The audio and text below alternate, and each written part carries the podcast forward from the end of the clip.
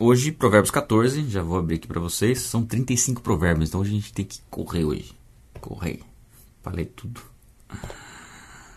35 provérbios. A mulher sábia edifica a sua casa, mas com as próprias mãos a insensata a derruba. Aqui a gente está lendo na versão NVI. É, a gente está variando entre as versões e provérbios normalmente, quando tem uma versão com algum entendimento diferente, eu dou uma olhadinha nas, nas outras versões. Mas vamos lá. Primeiro aqui fala da questão casa, no sentido família mesmo, né? Então a mulher sábia, ela vai edificar a sua família, ela vai contribuir para que a sua família caminhe com Deus, seja abençoada, seja próspera. A mulher tem um papel essencial no relacionamento. A mulher faz a diferença na vida de um homem, posso dizer por conta própria, se não fosse a minha esposa, eu não teria crescido o quanto cresci em relação a, a, a várias áreas, né? E não poderia ter condições de ter o ministério que da forma como ele é hoje. Então, o, o relacionamento quando uma mulher é temente a Deus é, vai lapidar, não tem jeito, né? Tem momentos que você fica, você fala, meu Deus, como é difícil, mas a, a, dificuldade é em você se enxergar como você verdadeiramente é, né? Porque quando nós estamos sozinhos, a gente faz uma avaliação meio parcial, né? Agora, quando é uma outra pessoa convivendo com a gente, aí fica bem evidente como nós somos falhos e como nós é, temos que melhorar como pessoa. Então, sou muito grato à minha esposa por conta disso, tá? Eu creio que ela se encaixa aqui na primeira parte do versículo. Até falei para ela ontem. Falei, amor. Aí eu li o versículo pra ela. Aí eu, só que eu li completo. Né? Ela falou assim: tá me elogiando, você tá me criticando. Mas agora eu tô falando né, publicamente que é a, é a primeira parte tá, do versículo, não é a segunda parte. Quem anda direito teme o Senhor, mas quem segue caminhos enganosos o despreza. É, o, nosso, o nosso proceder revela a nossa reverência a Deus. Né? Nós é, somos zelosos na prática do bem, isso mostra um temor a Deus. Do contrário, é, é aquele que não, não, não liga para praticar o bem é porque despreza a Deus. Aliás, a Bíblia diz que o Espírito Santo nos convence da justiça, do pecado e do juízo. E da justiça, do pecado e do juízo. Do pecado porque os homens não creem em Deus, as pessoas não creem em Deus. E o fato de não crer em Deus, a gente comentou isso durante as nossas leituras, é, é a mãe dos pecados, né? Porque não crer na existência de Deus é, já dá a ideia de impunidade, ou seja, aquilo que você faz não vai haver punição em relação àquilo, não tem um, não existe uma lei moral, né, estabelecida se Deus não existe. Então, quem segue o mal despreza qualquer tipo de juízo, julgamento ou existência de Deus. Era o que muitos de nós fazíamos, né, na nossa ignorância nós desprezávamos a Deus achando que não tinha problema nenhum fazer coisa errada. Apesar de que eu sempre tive esse peso na consciência, né, de entender, eu nunca nunca fui ateu, nunca fui ateu. Mas não tem muita diferença de um ateu do que aquele que despreza a Deus, né? Enfim. Uh, da mesma forma, está no pecado, né? Está no engano. A conversa do insensato traz a vara para suas costas, mas os lábios dos sábios os protegem. Aqui fala da maldade, né? Do, do, daquele que é insensato, daquele que engana, daquele que profere mentiras. Ele vai trazer consequência para a própria vida, né? Problemas para a própria vida, fruto das próprias palavras, né? Pelas suas palavras vocês serão condenados, né? Jesus disse. Então, assim, as palavras do, do insensato vão causar a ruína dele mesmo. Agora, o que nós falamos é, como sábios, buscando sabedoria em Deus, isso nos protege. Então, o que a boca fala, é, o coração está cheio, né? a gente fala sobre isso também, a Bíblia fala sobre isso. E as nossas palavras podem conduzir nossa vida. Por isso é importante nós declararmos palavras, é, não ficar declarando palavras repetitivas, né, como uma força da mente, não, mas palavras de vida, porque a palavra expressa aquilo que você crê. Por isso é importante você declarar aquilo que você busca, aquilo que você deseja alcançar, aquilo que você quer viver, você orar e declarar isso, porque a palavra tem um poder. Tanto é que a palavra tem tanto poder que Deus criou o mundo pela palavra, disse Deus, e quando a gente fala lá no começo, e é, aquele que era o verbo, né, o verbo, e o verbo era Deus, verbo vem de verbalizar, né, de falar, é a palavra de Deus.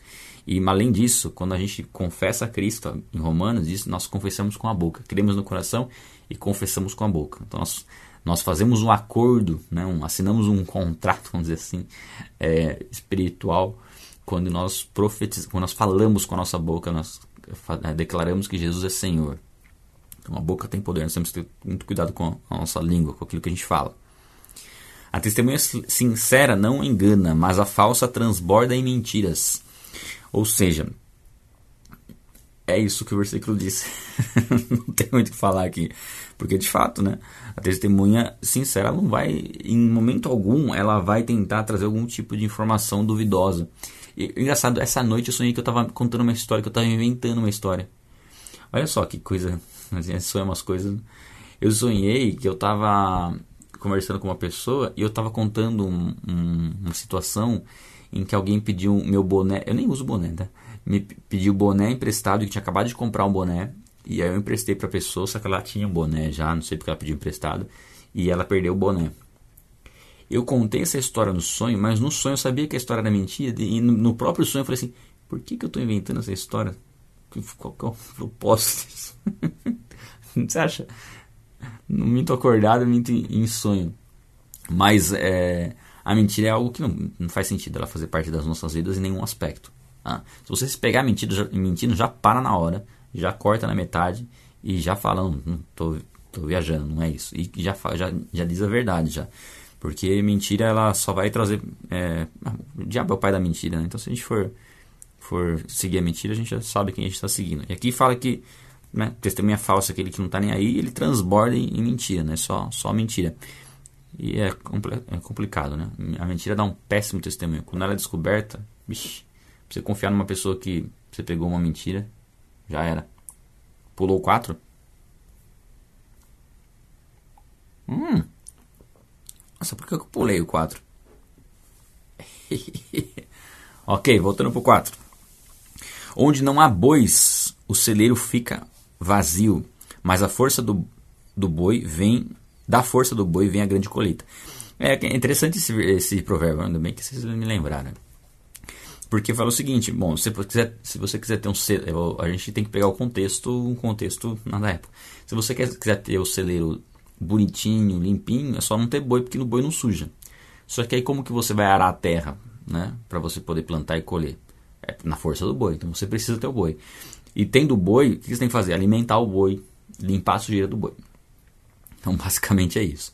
É, não adianta a gente querer que as coisas sejam tão simples, bonitinhas, sem ter trabalho, né? sem ter que colocar a mão na massa.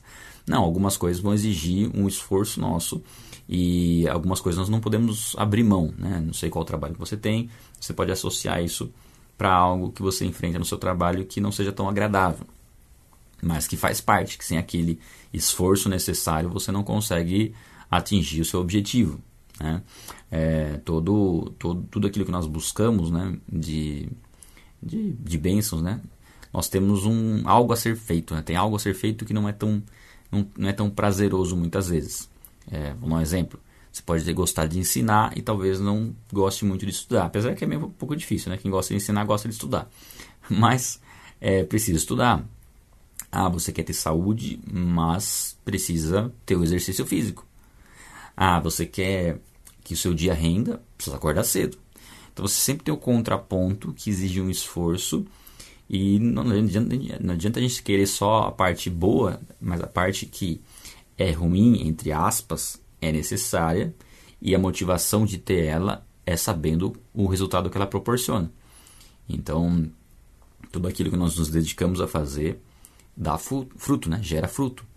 Então, tem coisas que vão dar um trabalhão fazer. Eu, por exemplo, eu, eu, gosto muito de, de estudar, de preparar conteúdo, mas, por exemplo, o ano passado, 2020 e 2021, uma parte de 2021, começo, é, eu já não aguentava mais assim, não aguentava mais, mas era algo muito, tava, muito pesado, pesado, pesado, mas trabalhoso produzir o curso né, que a gente produziu.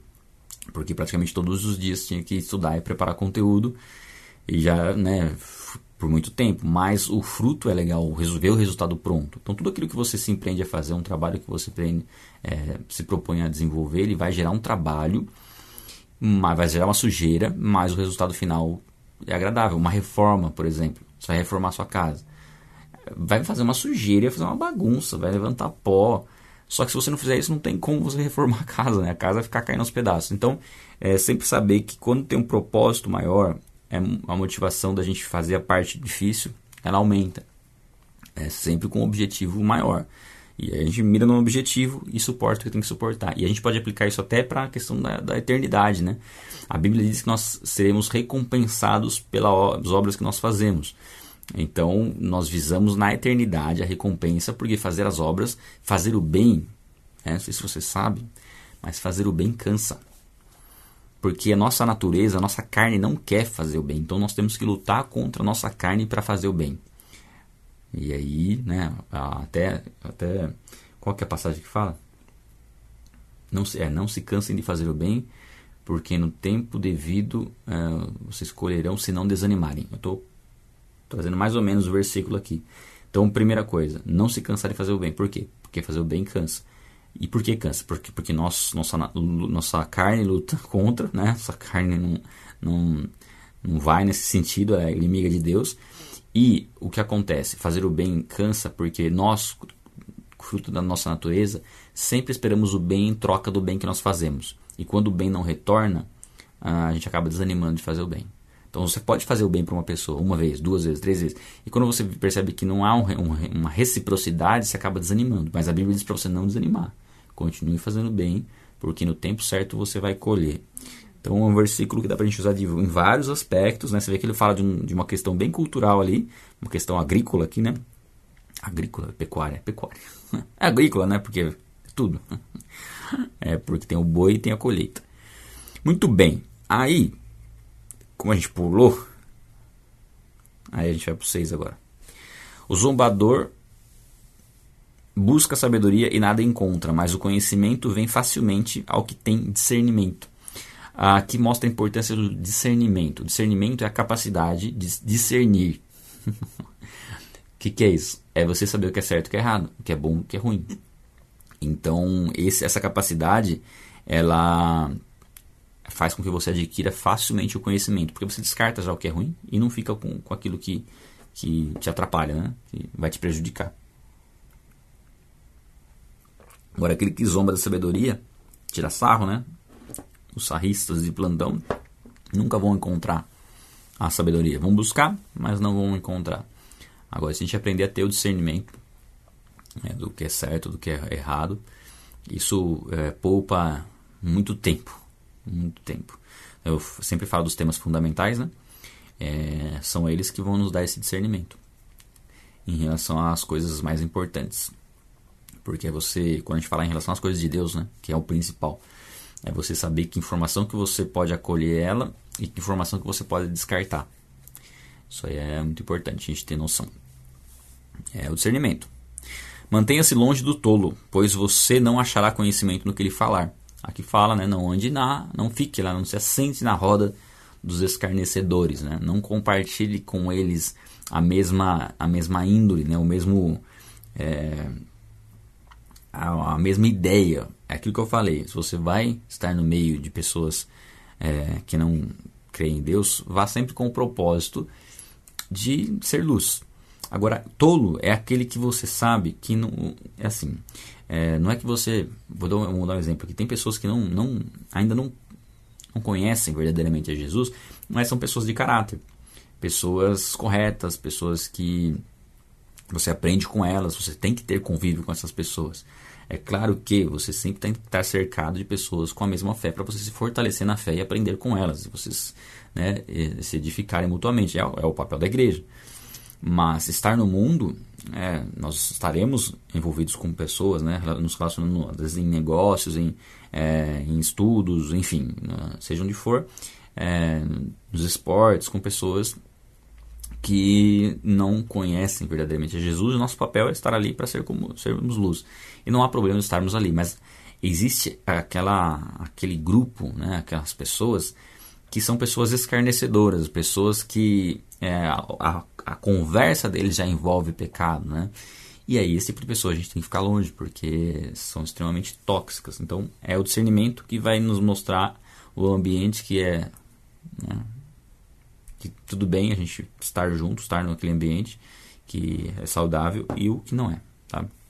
Não é desprezar todo, todas as pessoas que não conhecem a Cristo, não faz sentido isso, porque a igreja, o papel da igreja é receber pessoas que não conhecem a Cristo para que elas possam conhecê-lo. E isso às vezes não acontece da noite para o dia, isso leva um tempo.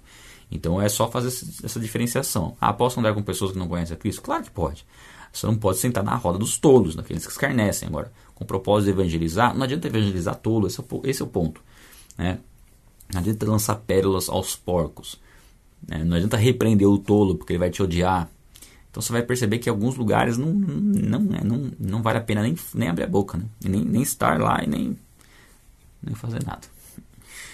Enfim, a sabedoria do homem prudente é discernir seu caminho, mas a insensatez dos tolos é enganosa. Fala da sabedoria do homem prudente. E a prudência, para nós, é muito importante. É, provérbios traz bastante a questão do bom senso e da prudência.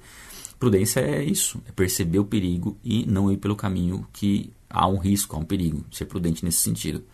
E discernir o caminho que você está seguindo. Discernir é, se é saudável o estilo de vida que você está adotando, a, as decisões que você está tomando, o trabalho que você está né, atualmente desenvolvendo, desempenhando, enfim. É, a sabedoria mostra, ela vai ser evidenciada pela sua prudência e você conseguir discernir se você está no caminho correto. Mas os tolos vão sempre se manter enganados nos caminhos que eles seguem, né? Sempre, nunca vão ter certeza se é de fato um caminho correto a se seguir aquilo que eles estão fazendo. Estão constantemente inseguros, embora não, muitas vezes não demonstrem essas inseguranças. Essa insegurança talvez ela nem, nem, nem seja aparente porque ele está numa, numa ignorância, né? Não consegue discernir o caminho, está nas trevas. Então, para ele, qualquer coisa está bom. Os insensatos zombam da ideia de reparar o pecado cometido, mas a boa vontade está entre os justos. É, essa ideia de ser perdoado pelos pecados, de confessar os pecados, entender que o pecado é algo ruim, é, isso é assim meio que algo exclusivo de quem conhece o problema do pecado, né? como o pecado é algo grave. Nós foi desperto em nós, né? o Espírito Santo nos revelou como o pecado é algo grave como o pecado, como Deus odeia o pecado. Por isso que nós vivemos longe do pecado. Por isso que não faz sentido você é, crer em Jesus Cristo e continuar vivendo no pecado. Porque o pecado, quando a gente entende o que é o pecado e o que o pecado proporciona ao mundo e o, que, e o preço que Jesus pagou, como que a gente vai continuar vivendo no pecado? Agora, quem não conhece a Cristo se gaba de cometer pecado. Né? Acha legal fazer coisas que prejudicam as pessoas. Né? Eu, eu falo por mim, quando antes de conhecer a Cristo, tinha coisas que eu sabia que prejudicavam as pessoas e eu achava legal fazer. Né? E às vezes tinha um peso na consciência, dependendo da situação, mas de repente é uma pessoa que não, não me importava muito, não, não, via problema nenhum, achava até legal. É, quando uma pessoa se dava mal, alguma coisa assim. E quando a gente vem para Cristo, a gente essa, essa é uma chave que vira completamente. Né? A gente não tem mais prazer no pecado. Né? O pecado já é algo que nos incomoda porque a gente sabe que tudo que há de mal no mundo é fruto do pecado. Né? É uma, gera uma aversão ao pecado. Por isso que a gente peca é algo ruim, né? A gente sabe o, a raiz disso, né? Mas, né? Quem não, quem não conhece a Deus vai escarnecer do pecado. Ele fala da boa vontade de estar entre os justos, né? Os justos sempre vão evitar é, se envolver no pecado. Cada coração conhece sua própria amargura e não há quem possa compartilhar sua alegria. Eu vou grifar isso aqui. Eu gosto desse, esse versículo, porque ele diz, ele diz algo que é bem verdadeiro e ele engloba tudo aquilo que nós sentimos, seja pelo lado bom, seja alegria, seja pelo lado mais complicado que é a amargura. Ninguém consegue discernir perfeitamente o que nós sentimos. O sentimento é algo muito pessoal. Nós podemos ter uma ideia do que a pessoa está sentindo, mas saber exatamente o que ela está sentindo é, não dá, por mais que ela se expresse, mas a intensidade daquilo nós não conseguimos é, saber. Por isso é necessário a gente ter respeito né, com a dor das pessoas. Às vezes, para você, algo que ela está experimentando não é uma dor tão complicada, mas para ela é algo terrível. É algo terrível. Né? Eu lembro, por exemplo, quando é, perdi minha, minha gatinha, uma gatinha de estimação que eu tinha, né? de um ano. Para mim aquilo foi uma dor tão grande e assim, é, às vezes as pessoas não, não entendem uma dor por um animal. De repente a pessoa não teve um animal, ou ela não teve um, um relacionamento, né, um cuidado específico com, com algum animal. Então ela não consegue identificar a dor que a pessoa sente e acaba meio que desprezando aquilo, ou achando que a pessoa está exagerando, enfim. Então nós temos que ter muito cuidado nesse sentido, porque a dor ela é muito individual. E aí não dá pra gente falar que a nossa dor é maior do que a do outro também, porque a gente não sabe qual é a dor do outro.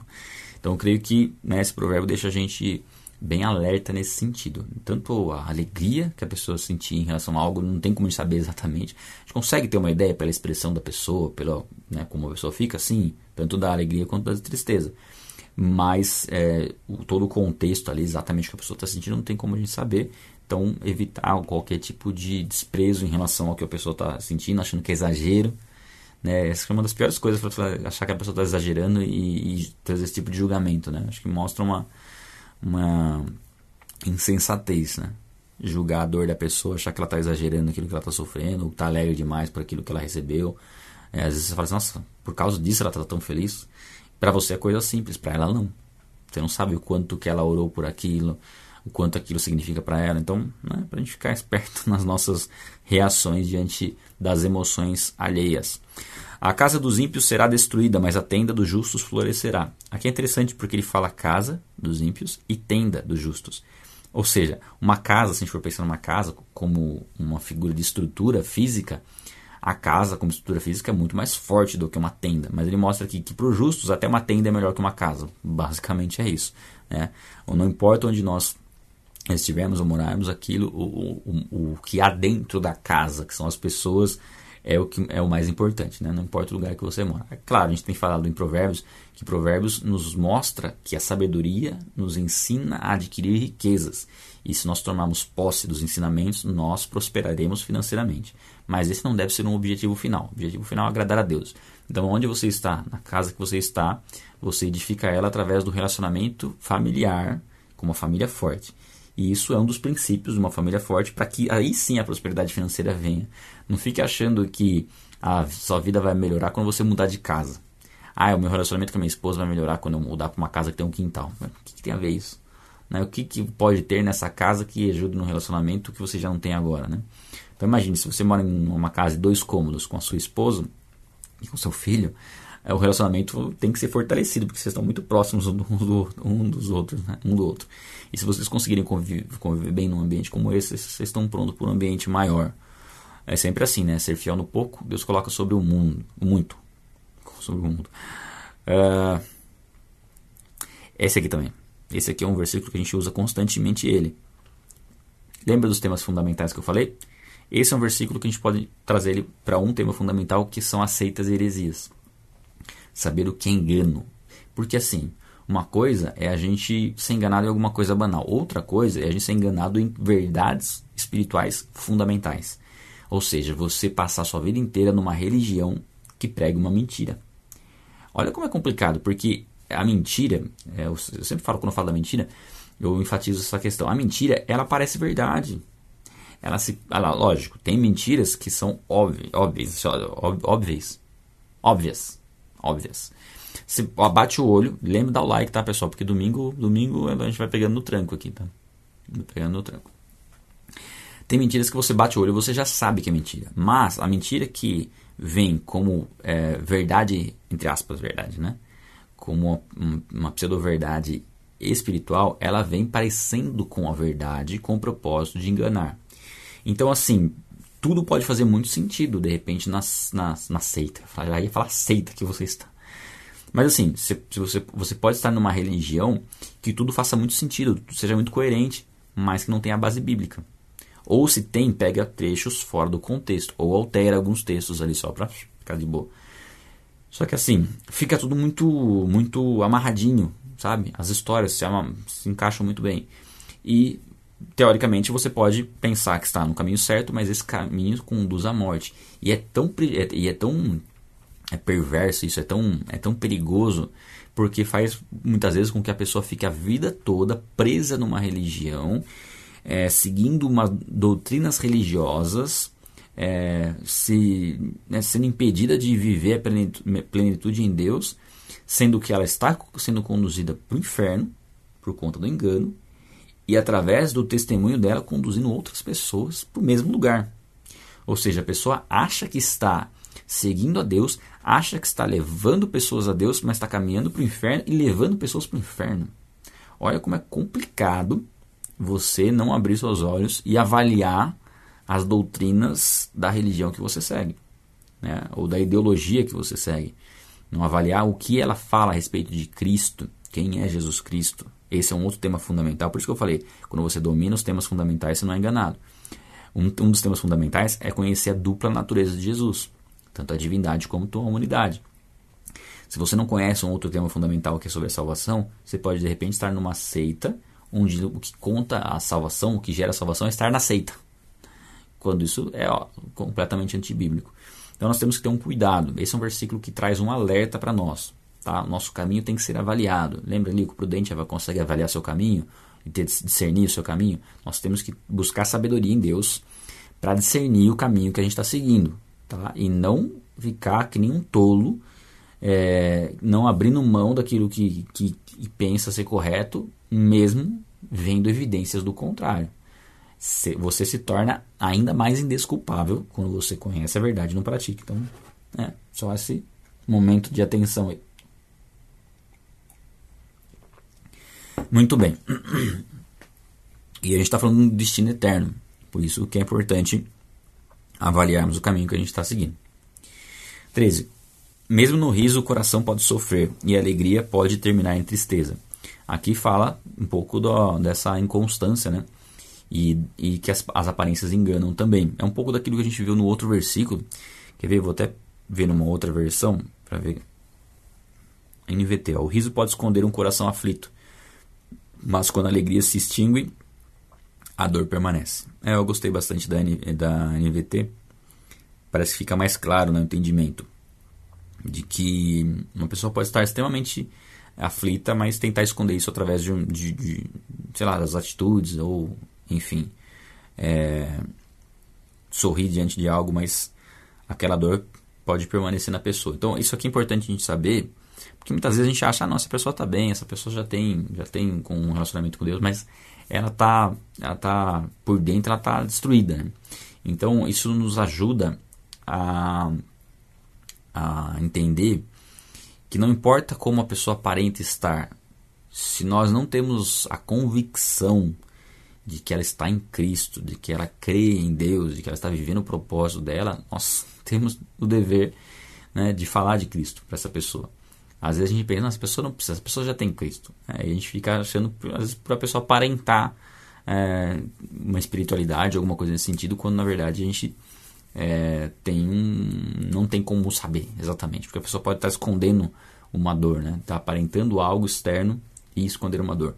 Isso nos, nos ajuda muito também a, a, a não ficar é, comparando a sua vida com vida de pessoas que têm contas no Instagram lá, onde estão sempre felizes, sempre alegres e tudo bonito, maravilhoso. Porque aquilo é só a parte externa. Né? Por dentro pode estar completamente destruído. Né? Às vezes a pessoa está quase indo para um divórcio e está lá a foto lá, linda, maravilhosa da, da família. Porque a gente não sabe o contexto. Então não faz sentido algum nós termos qualquer tipo de inveja em relação à vida alheia. Porque, como a gente comentou um pouquinho antes, não tem como você conhecer o interior da pessoa. Não tem como você entender e compreender o que ela está passando. E da mesma forma também julgar pessoas que têm sucesso, achando que a pessoa é, usou de algum meio ilegal para enriquecer. Ou se aproveitou de alguém para ter aquele dinheiro que ela tem qual a base né, que a gente tem para isso? Né? A gente não conhece, a gente não tem, a gente, a gente é muito precipitado em, em trazer julgamento, né, em criar avaliações, mas as aparências enganam com toda certeza.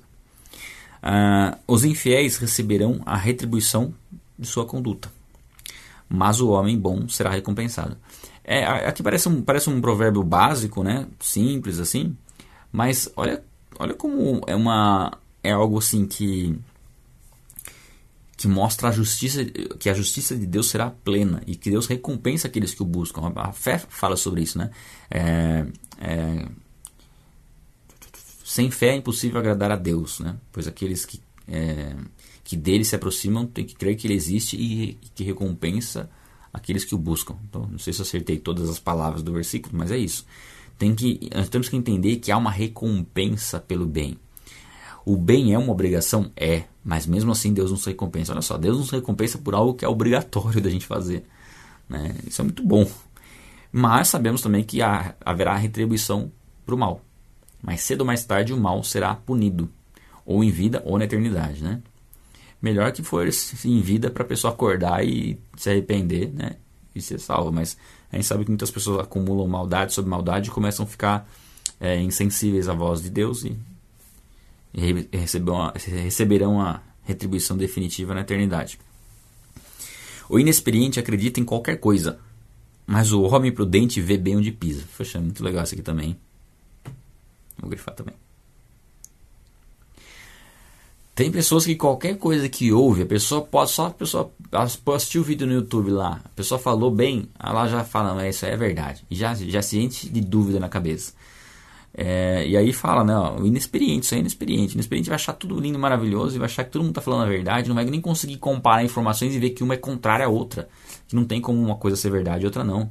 Todas as religiões são ótimas, são, levam a Deus. Não faz sentido, porque elas ensinam coisas opostas. Né? Tem religião que vai ensinar, por exemplo, que o inferno é temporário, tem outras que vão falar que o inferno é eterno. Uma está certa, outra está errada. Não tem como as duas, as duas estão certas. Né? É, para vocês que nos acompanham, o meu entendimento é que o inferno é eterno. Assim, a gente tem um vídeo no canal, né, sobre o inferno e explicamos essa questão. É um tema fundamental. Tá aí outro tema fundamental que é importante saber, tá? Mas não, não faz sentido. Todas as religiões são boas. Muitos falam assim: ah, é importante a pessoa crer em alguma coisa. Claro que não. É importante ela crer na verdade. Porque se algo se opõe à verdade, é mentira. Não tem como os dois caminhos opostos estarem corretos. Se a Bíblia diz que a salvação está em Cristo, ela está em Cristo, só em Cristo. Não há outro meio de ser salvo sem ser por Cristo. Tá? Então, aquele que é inexperiente ele vai aceitar todas as informações, vai achar que tudo serve, vai fazer uma salada e não vai conseguir ter convicção para falar de Deus para ninguém, porque não tem nem, não sabe nem onde ele está pisando. Né? Cada hora ele está pensando uma coisa. Vai ser contraditório em tudo que ele faz, enfim. Nós temos que buscar essa sabedoria para sermos é, constantes para sermos estarmos é, convictos de, de, que estamos na verdade, porque qual a convicção que você vai falar da salvação se você nem tem convicção da sua salvação? Se você está em Cristo, você está salvo. E você pode falar com boca cheia que você está salvo, porque não é na sua força, é na força dele, né? O que ele conquistou por nós. Não é pelo que nós fazemos, é pelo que ele fez por nós. Então, é o testemunho que nós damos por estar na verdade. Agora, uma pessoa que não tem essa convicção, vai achar que a salvação dela está relacionada de repente ao que ela está fazendo, à igreja que ela está indo, à religião que ela segue, as regras que ela tem e tal, enfim. E não tem convicção nenhuma disso, né? Uma hora ela acha que está bem com Deus, outra hora acha que, não, que Deus não existe, ou que Deus é injusto. O sábio é cauteloso e evita o mal, mas o tolo é impetuoso e irresponsável. Cautela, né? Cautela, deixa eu ver qual que é outra observação aqui. Ou teme ao Senhor, né? O sábio teme ao Senhor. É, vamos usar a palavra cautela, porque cautela a gente não usou ainda, né? Cautela é, é, é um pouco da prudência. Né? Acho que é bem parecido com prudência, né? Mas é, é você não ser precipitado em, em né, criar qualquer tipo de juízo ou em fazer as coisas. Você buscar em Deus, né? Você buscar em Deus sabedoria para tomar a atitude correta nas mais variadas circunstâncias e dessa forma evitar o mal. Agora o tolo não está nem aí. O tolo não está nem aí, faz o que dá na cabeça, ele faz. Quem é irritadiço faz tolices, e o homem cheio de astúcias é odiado. Né? A pessoa, já, você sabe, conhece alguém que é irritadiço ou não? Que qualquer coisa que você fala para a pessoa, a pessoa já, já fica doida, não, não aceita nenhum tipo de, de correção. Então, essa a Bíblia chama de tolo, aquele que fica irritado quando recebe algum tipo de repreensão. Ah, nós nunca, nunca ficaremos irritados? Não, a gente vai ficar irritado com algumas situações. Tem situações que você fica irritado. Esses dias eu fiz um pagamento, na hora que eu fui ver, veio, veio bem mais do que o valor, porque é, não me avisaram que o pagamento era internacional, aí teve alguns impostos em cima, aí eu falei, meu, não é certo isso. fiquei irritado. Mas depois eu calmei e falei, não, tá certo, depois a gente resolve. Mas no momento, ah, você vê uma injustiça, você fica meio irritado com a, com a situação. Agora, irritadiço é aquele que fica irritado com tudo. Sabe? Tudo. Deu qualquer coisinha errada já está irritado. Então, vai acabar gerando tolice e acabar gerando testemunho, mau testemunho, né? E o homem que, que é, cheio de astúcias. Eu lembro do Chaves do Chapolin. Astúcia. Deixa eu ver se tem outra palavra. O homem que trama o mal. É melhor do que astúcias, porque astúcias, no meu vocabulário, astúcias é. Tá, eu lembro do Chapolin. o homem o quê? O homem que trama o mal. Então, quem trama o mal é odiado. Né? A gente sabe que é, ninguém gosta de quem faz o mal. É, só aqueles que praticam o mal. Né? Eles se gostam. Né? Mas ele não gosta que faça mal para ele. Né? Ele gosta que faça mal para os outros. Os inexperientes herdam a insensatez. Mas o conhecimento é a coroa dos prudentes. Né? O conhecimento é aquilo que vai. É, aqui falar de coroa no sentido de recompensa, né? Recompensa daquele que é prudente. Nós, quem é prudente vai ter conhecimento como recompensa. E quem sensato vai sempre. Né? Quem não busca conhecimento, quem é inexperiente e quer permanecer na ignorância, não faz sentido, tá? Você não, eu sou, eu, eu, quanto menos eu saber, melhor. Isso é, é, é tolice, na verdade, né? Nós temos que buscar conhecimento de Deus, que é um conhecimento inesgotável. Então, todos os dias nós temos que conhecê-lo através do relacionamento com Ele. Os maus se inclinarão diante dos homens de bem e os ímpios às portas da justiça. Aqui fala de uma consequência da justiça de Deus, né? uma consequência final. Nem sempre nós vemos essa justiça sendo aplicada em tempo real, mas sabemos que é o final das coisas, né? É, é como as coisas é, terminarão. Então pode, podemos estar no meio do caminho e não ver essa justiça sendo é, plenamente feita, mas ela será feita. Né? Os pobres são endividados. Eu falar endividados, né? Até pode ser. Os pobres são evitados até por seus vizinhos, mas os amigos dos ricos são muitos. Aqui mostra uma consequência, né? Mostra uma realidade. Que sim, quando você tem um pouco de dinheiro, você está pobre, seus amigos somem. Quando você tem muito dinheiro, os amigos vêm. Então mostra que o meio termo é uma boa ideia também, né? Para você, se você quer ver os amigos de verdade, é aquela questão, né? Lógico, os que estão com você quando você está pobre, esses se mostram amigos verdadeiros. Mas mostra que a realidade que a gente vê no mundo, né? É, de que as pessoas se aproximam quando você tem recursos financeiros.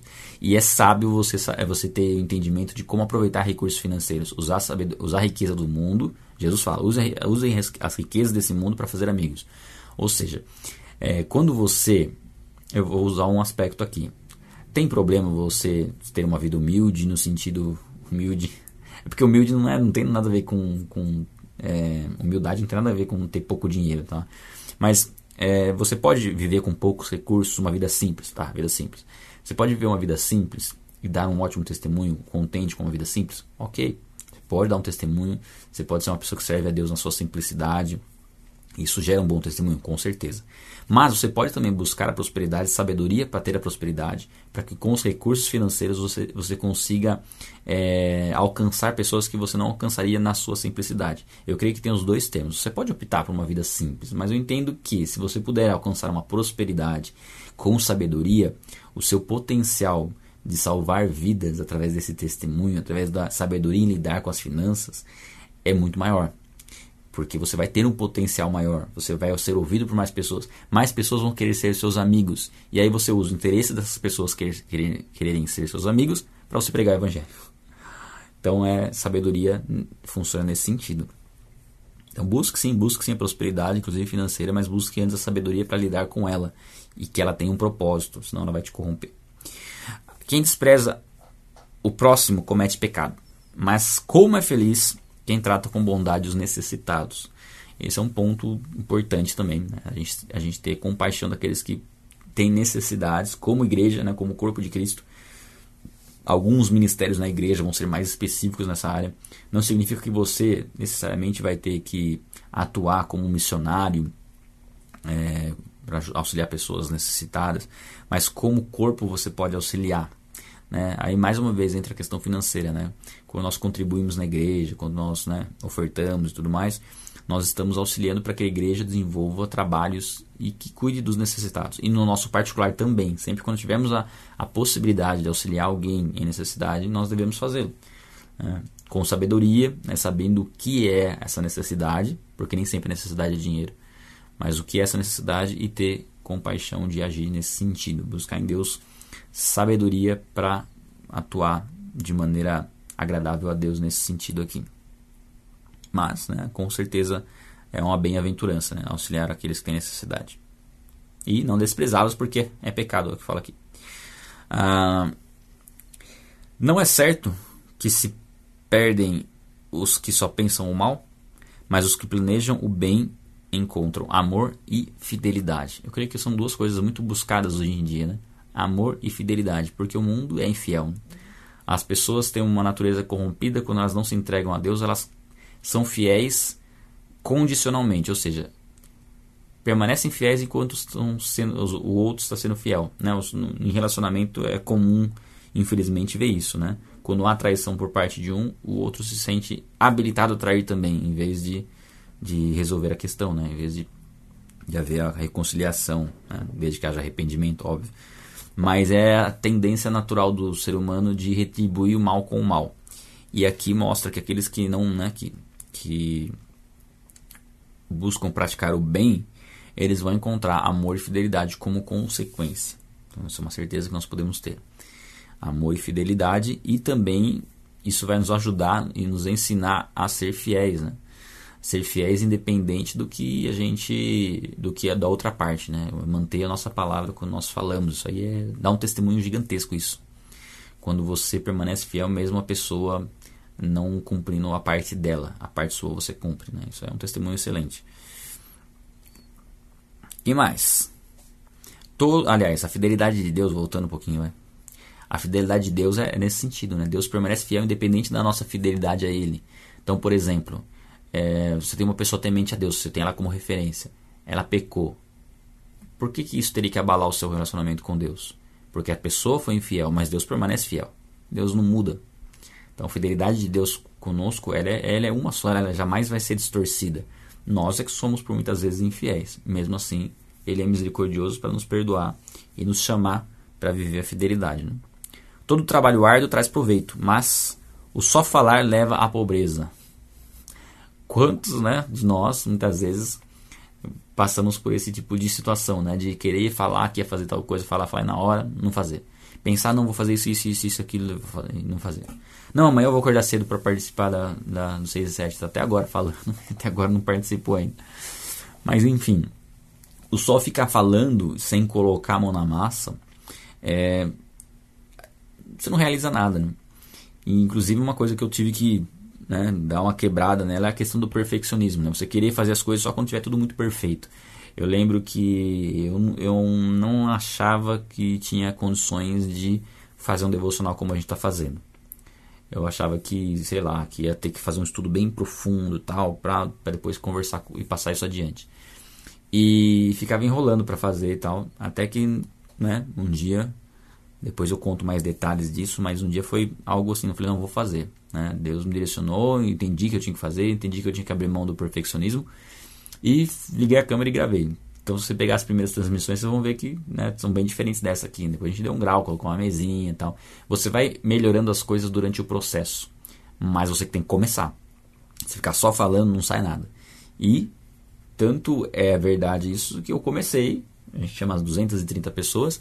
A gente já chegou a 2.500. A gente vai voltar ainda esse número, tá? Em breve. É, mas, e eu creio que a gente vai ser o maior clube de leitura do mundo né, com a sua ajuda, com a sua, sua participação e a sua divulgação. Mas nós já chegamos a ter 2.500 pessoas ao vivo. Hoje nós estamos com 1.000 e... Acho que chegou a 1.300 hoje, né? Domingo. Mas dá para ser melhor. Nós vamos ainda divulgar mais. Mas é aquilo, se a gente ficar só planejando, planejando, não faz, as coisas não acontecem. Quando você faz, você vai percebendo os detalhes, vai ajustando as coisas. Eu lembro que, por exemplo, quando a gente começou, tinha uma estante aqui atrás com os livros. Aí teve um dia que eu tirei tudo né, Deus direcionou a tirar, eu tirei, tirei tudo. Aí falaram assim, não, era tão mais legal aqueles livros lá atrás, era um ambiente de casa, tal, tal, tal, tal. Poxa, mas se tivesse os livros lá atrás, a gente não tinha isso aqui, ó. Que é muito melhor, os versículos, né? Não ia dar para ler direito com os livros lá atrás. Então, assim, Deus vai dando sabedoria para a gente fazer as coisas né, fluírem. Aliás, perguntaram como que muda. Perguntaram se eu pinto todos os dias o fundo. Só que, que trabalheira pintar o fundo todos os dias. Não, é luz, são duas luzes. O fundo é preto, aí você ilumina e você muda a cor do fundo, olha. Que legal. Então, trabalho árduo, gente. Tem que trabalhar, não adianta querer achar que as coisas vão acontecer só da gente ficar falando ou desejando. A riqueza dos sábios é a sua coroa, mas a insensatez dos tolos produz apenas insensatez. Aqui fala a. Não significa que todo mundo que é rico é sábio. Esse é um ponto. Mas a riqueza é meio que uma coroa da sabedoria. Se você agir com sabedoria, praticar a sabedoria, a consequência natural é você ter riquezas, é você ter recursos e você, porque você vai ter sabedoria em várias áreas, né? inclusive áreas comerciais, de comércio, de você, o que você vende, o que você compra, o que você produz, qual serviço que você presta, né? como você se, é, é, se dá bem no trabalho, como você faz bem o seu trabalho, como o seu trabalho, trabalho é reconhecido. É tudo uma consequência natural. Você busca sabedoria em Deus, Deus vai mostrar que você tem que trabalhar para Ele, não para o seu patrão. Então você vai se dedicar mais ao seu trabalho, você não vai ficar ali contando as horas de trabalho, você vai se empenhar mais. E naturalmente, Deus vai trazer o devido reconhecimento, porque isso vai fazer com que você cresça na sua profissão, se especialize, seja reconhecido. Deus te dê estratégias de multiplicar isso, enfim, acaba sendo uma consequência natural. Muito bem, mas os tolos, né? Os tolos estão aí. Só lá. A testemunha que fala a verdade salva vidas. Mas a testemunha falsa é enganosa. A gente falou um pouquinho sobre a mentira já hoje. que eu sonhei que eu estava mentindo, você acha? e a verdade, ela transforma, a verdade liberta, né? Conhecereis a verdade, a verdade vos libertará. Então, se nós falamos a verdade, nós salvamos vidas, porque nós estamos falando a respeito de Cristo. Nós falamos de quem é Jesus Cristo, nós não estamos pregando uma religião ou uma ideologia, estamos pregando a verdade e mostrando o que é a verdade. E sabendo, né, que Jesus Cristo entregou sua vida em nosso favor para nos dar a vida eterna. Essa é uma verdade.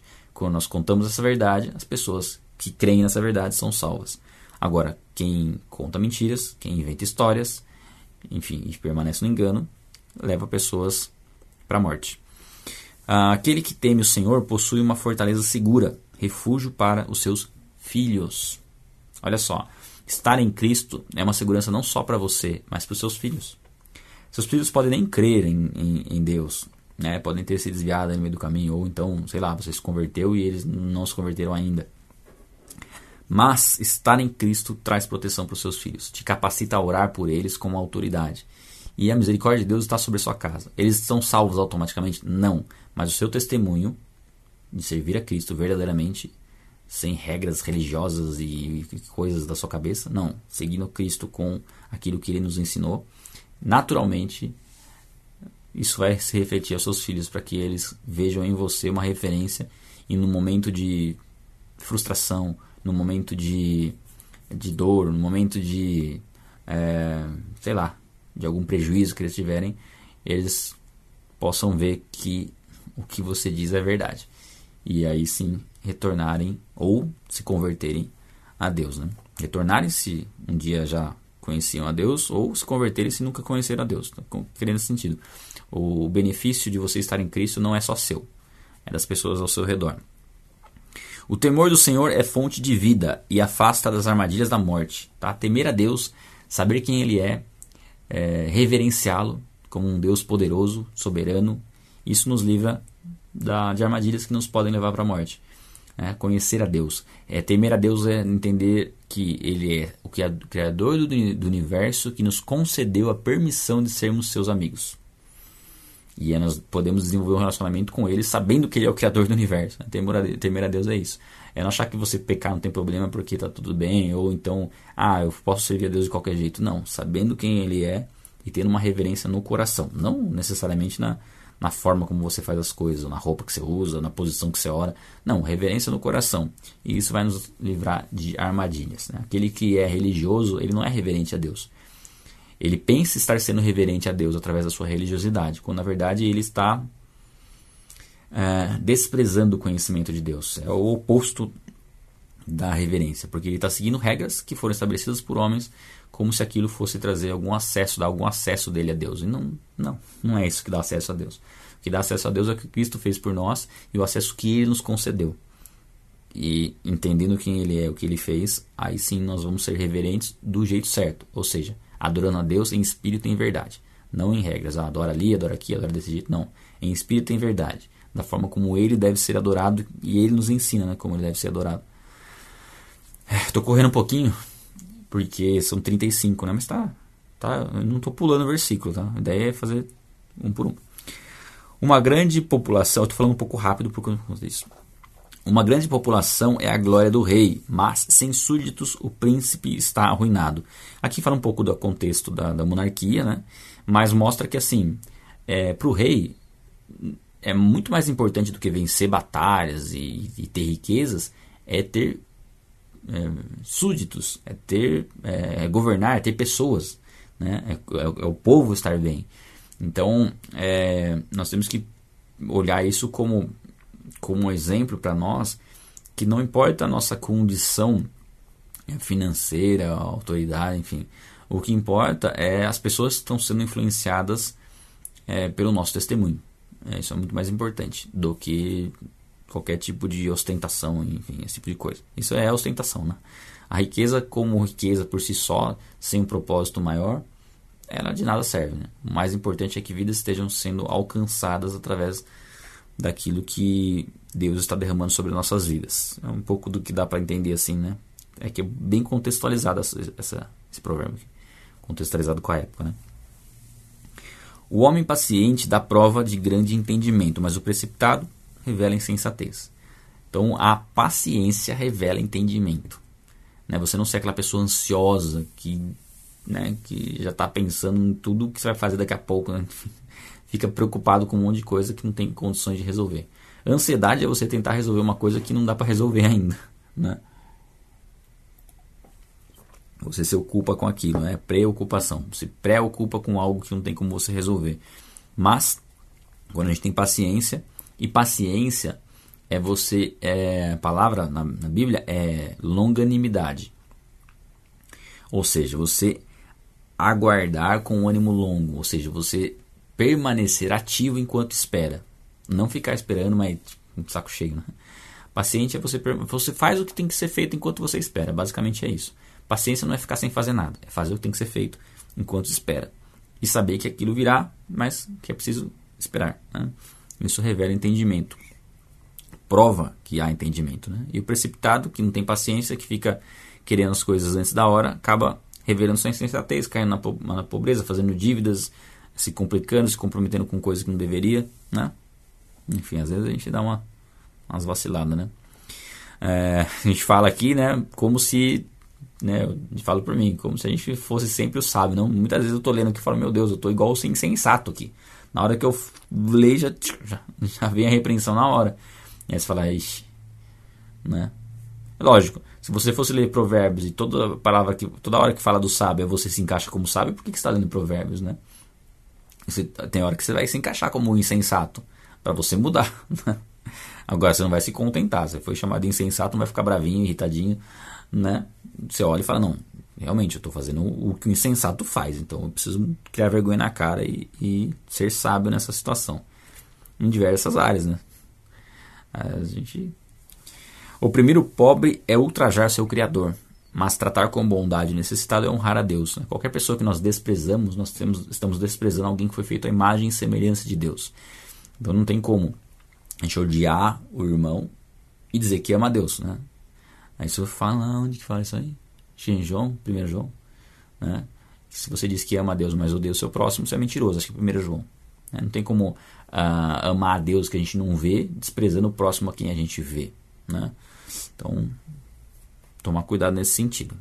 Tratar com bondade as pessoas, os necessitados. E quando fala necessitado, gente, na hora nossa cabeça já fala no pobre. Já, tipo, já vem. E não é o único necessitado. Tem ricos que são necessitados de Deus.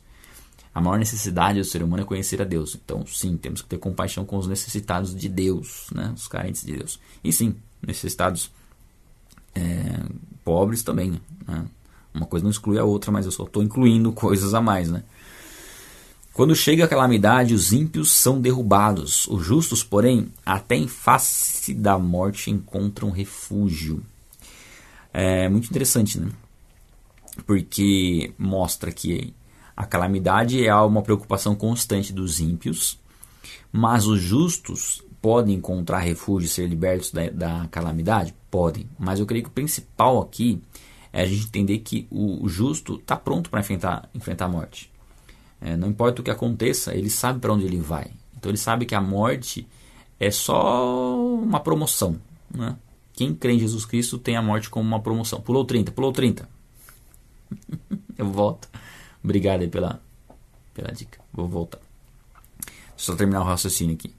Então o justo ele vai ele vai estar tá preparado para qualquer situação. Né? Ele não vai ficar temeroso de acontecer alguma coisa, porque ele sabe que todas as coisas cooperam para o bem daqueles que amam a Deus.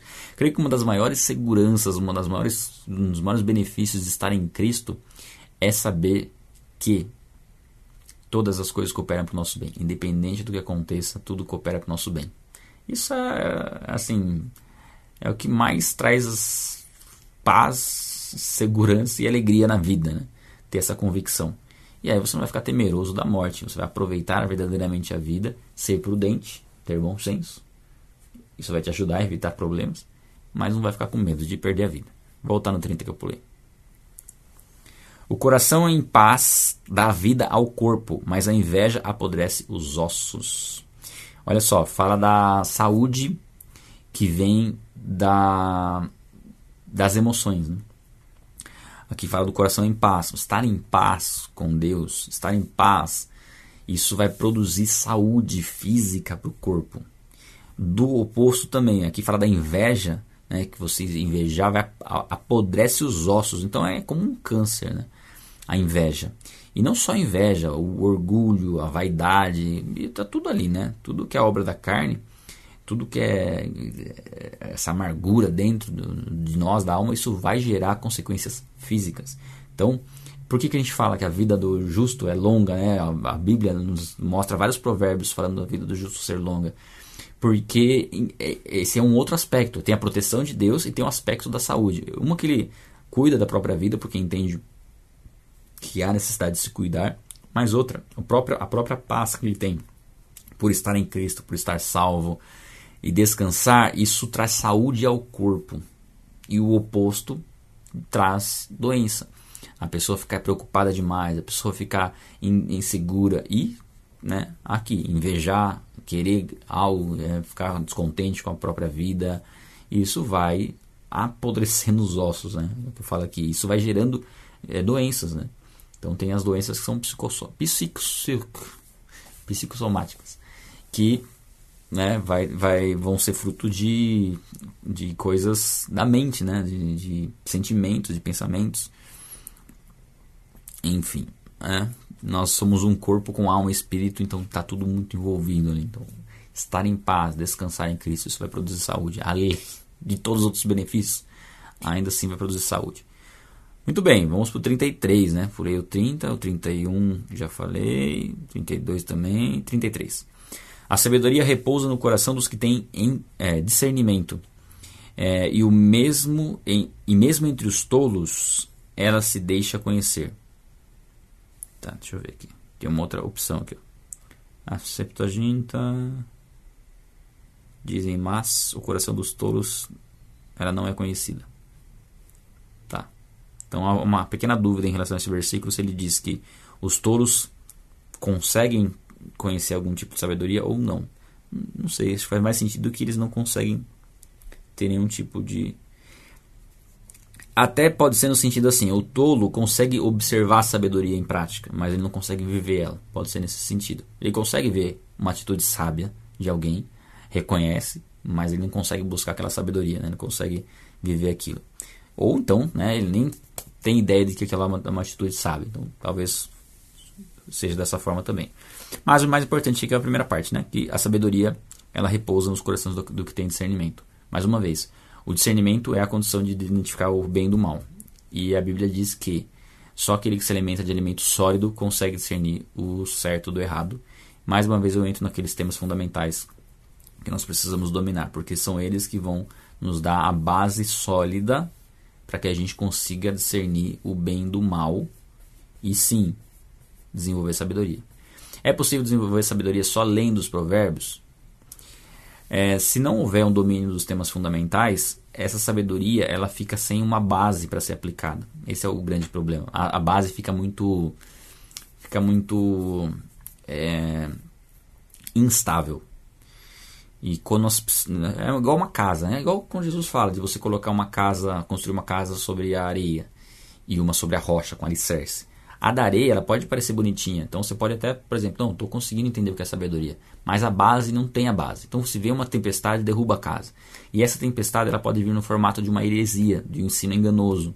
Então você tem a sabedoria sendo desenvolvida, mas ao mesmo tempo com base num ensinamento enganoso e é, vai ser uma falsa sabedoria. Vai começar a se mostrar uma falsa sabedoria. É como se a raiz da árvore fosse contaminada. Né? Então, os frutos vão ser contaminados necessariamente. Agora, se você tem a, a base sólida né, dos ensinos fundamentais, dos temas fundamentais das escrituras, aí sim, a sabedoria está com a base sólida e você sabe até onde você pode ir, você sabe até onde é o seu limite.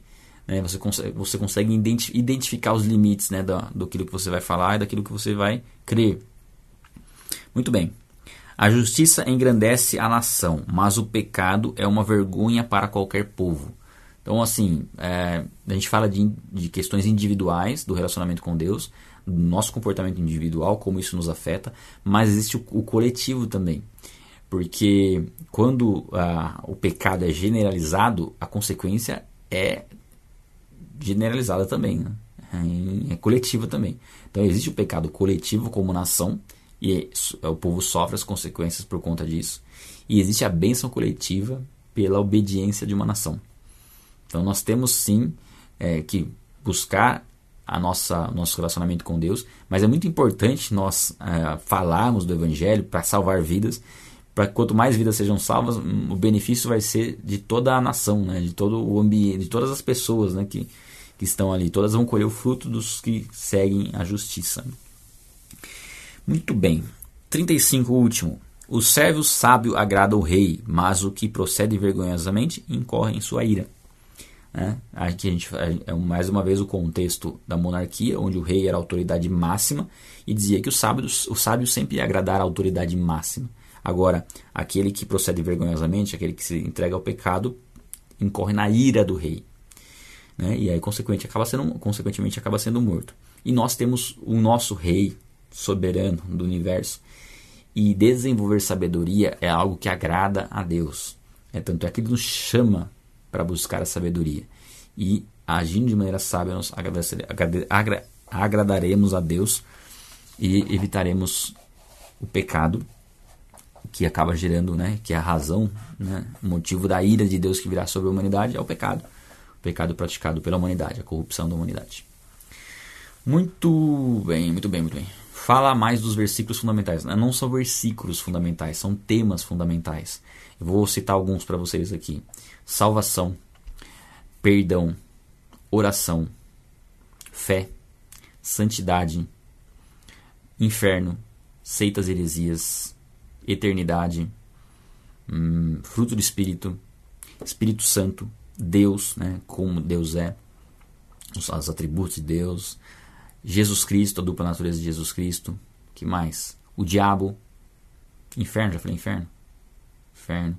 Esses são temas fundamentais. Esses são temas que a gente tem que dominar eles. Porque é, a Bíblia ela vai ensinar esses temas aonde? Não num capítulo só, mas em toda a Bíblia. Então você tem que pegar todos os versículos, ou praticamente todos os versículos que a Bíblia usa para falar desses temas, juntar eles, e aí você entende a verdade sobre aquele assunto. Isso é um tema fundamental. Entendeu? É isso que eu fiquei fazendo durante um ano e meio, produzindo esse conteúdo, né? É pegando os temas fundamentais e, ah, aliás, é o que eu faço ao longo de toda a minha caminhada cristã, né? Desde os, dos... me converti em 2006, em 2007 eu já comecei a... Final de 2007, começo de 2008 eu já comecei a dar aula desses temas fundamentais. Foram neles que eu me especializei, foram eles que foram a base do conteúdo do canal e foram eles que eu produzir um treinamento no último 2020, 2021. Porque são os temas que a gente precisa dominar eles e que muitas vezes são desprezados. Né? É, você, por exemplo, você pode estar numa, numa igreja e você teve uma aula na escola dominical sobre salvação, uma aula de duas horas. Não é suficiente para você dominar o, esse tema de salvação, porque muita ponta vai ficar solta. E essas pontas soltas, elas podem trazer um engano. Igual eu falei, as seitas, elas vão pegar algum, algum ponto específico e vão distorcer. E essa distorção pode acabar com o alicerce da sua fé.